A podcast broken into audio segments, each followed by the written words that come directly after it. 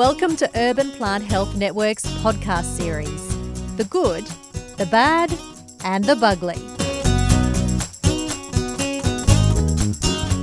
As an adult, the spotted lanternfly is striking to look at. A kaleidoscope of red, yellow, brown, white, and black. It's also an insect that would do significant damage if introduced to Australia.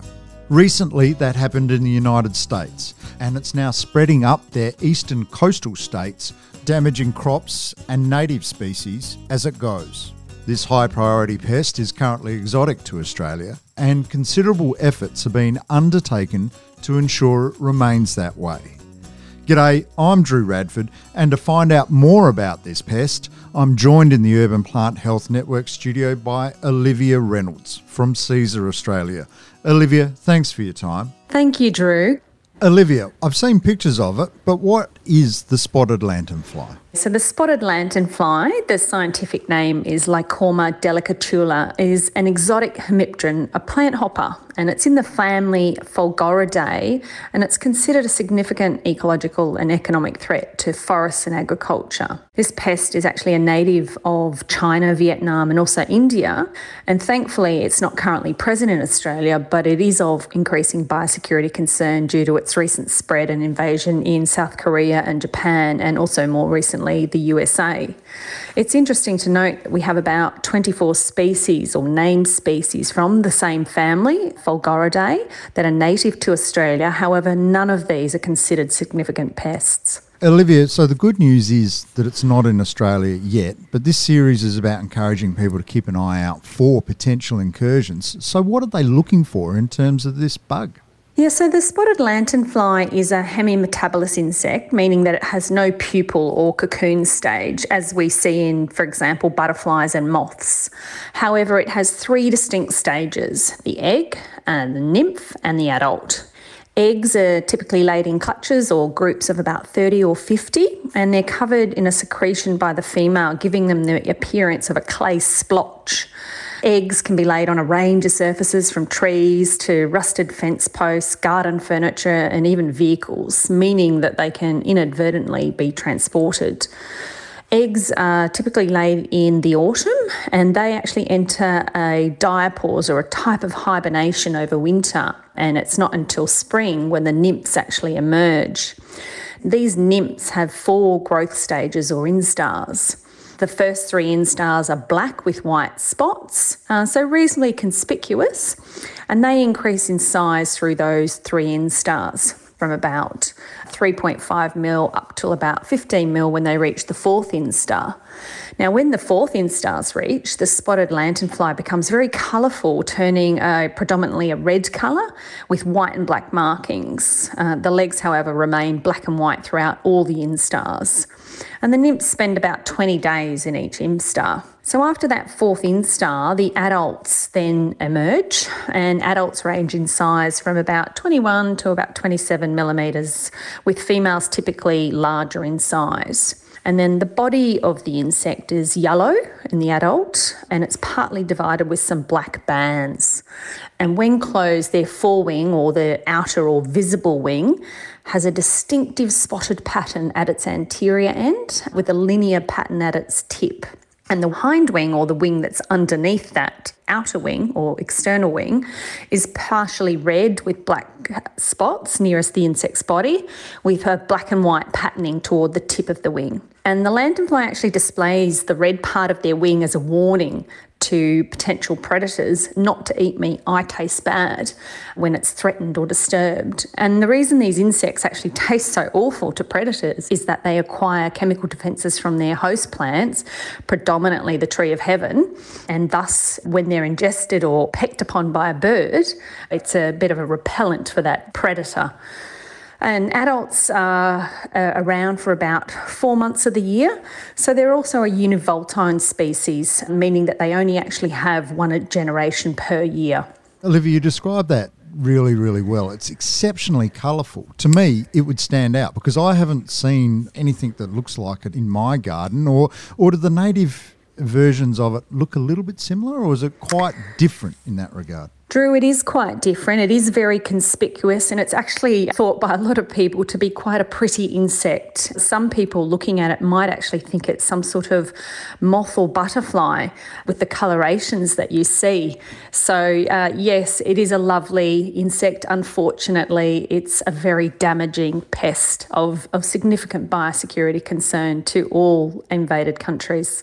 You mentioned earlier it acquires its nasty taste from a plant which is known as tree of heaven, I understand. That's an invasive species as well, isn't it? So, so what's the plant look like, and what do people need to be on the lookout for? The tree of heaven, uh, scientific name is Ailanthus altissima, is the spotted lanternfly's preferred host plant. And the tree of heaven is not native to Australia, but it is widely naturalised throughout the coastal and subcoastal regions of southeastern Australia.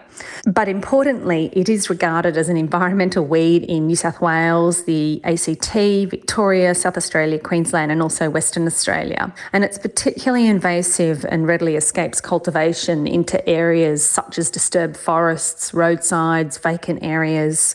And it's interesting to note that some recent research has actually shown that in the absence of the tree of heaven, while the spotted lanternfly survival is not impacted, development of the insect actually takes longer and the number of egg masses produced by the adults are fewer. So it just demonstrates what an important host tree of heaven is to the spotted lanternfly.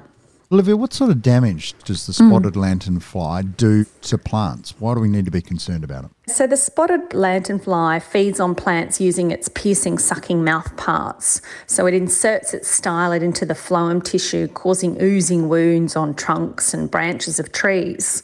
And this can result in wilting or death of plants under high pest populations and large amounts of honeydew are excreted by the spotted lanternfly, and this is deposited on, on the host trees and the surrounding understories during feeding. And this actually leads to the promotion of the growth of sooty mould, and this hinders plant photosynthesis and contaminates agricultural and forest crops.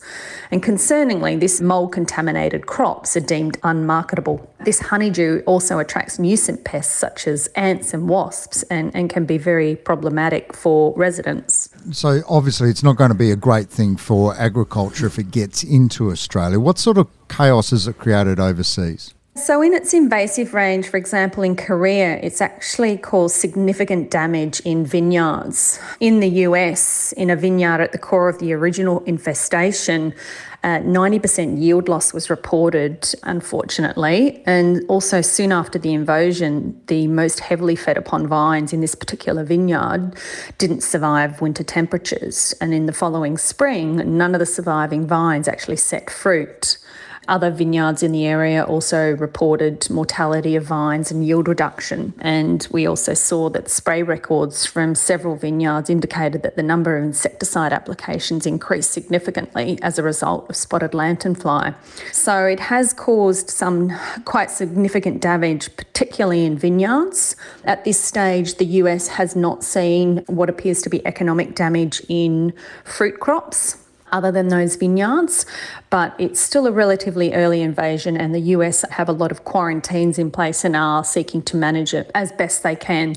There's a considerable amount of research currently going on, in particular in the US and also parts of Asia, to look at a range of aspects of the spotted lanternfly, including pest management.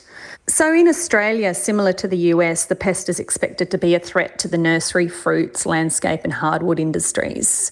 Impacts can also be expected on the livelihoods of local producers and businesses, and, and indeed the quality of life of the residents, as it is a nuisance pest on people's properties, typically congregating on wood piles, garden furniture, fence posts, and other inanimate objects.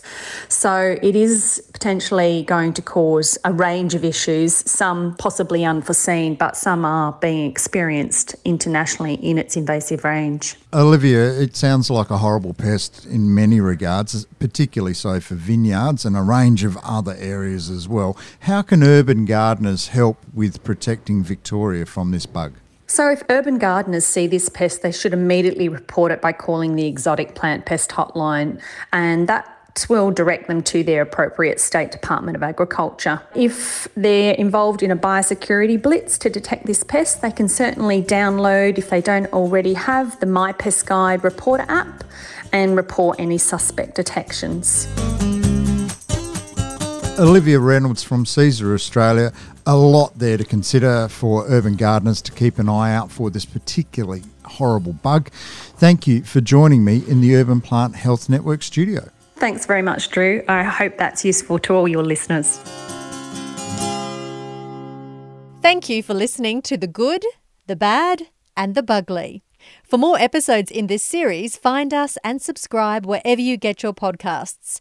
We would love to hear your feedback, so please leave a comment or rating and share this series with your friends and family. All information is accurate at the time of release. This podcast was developed for the Urban Plant Health Network.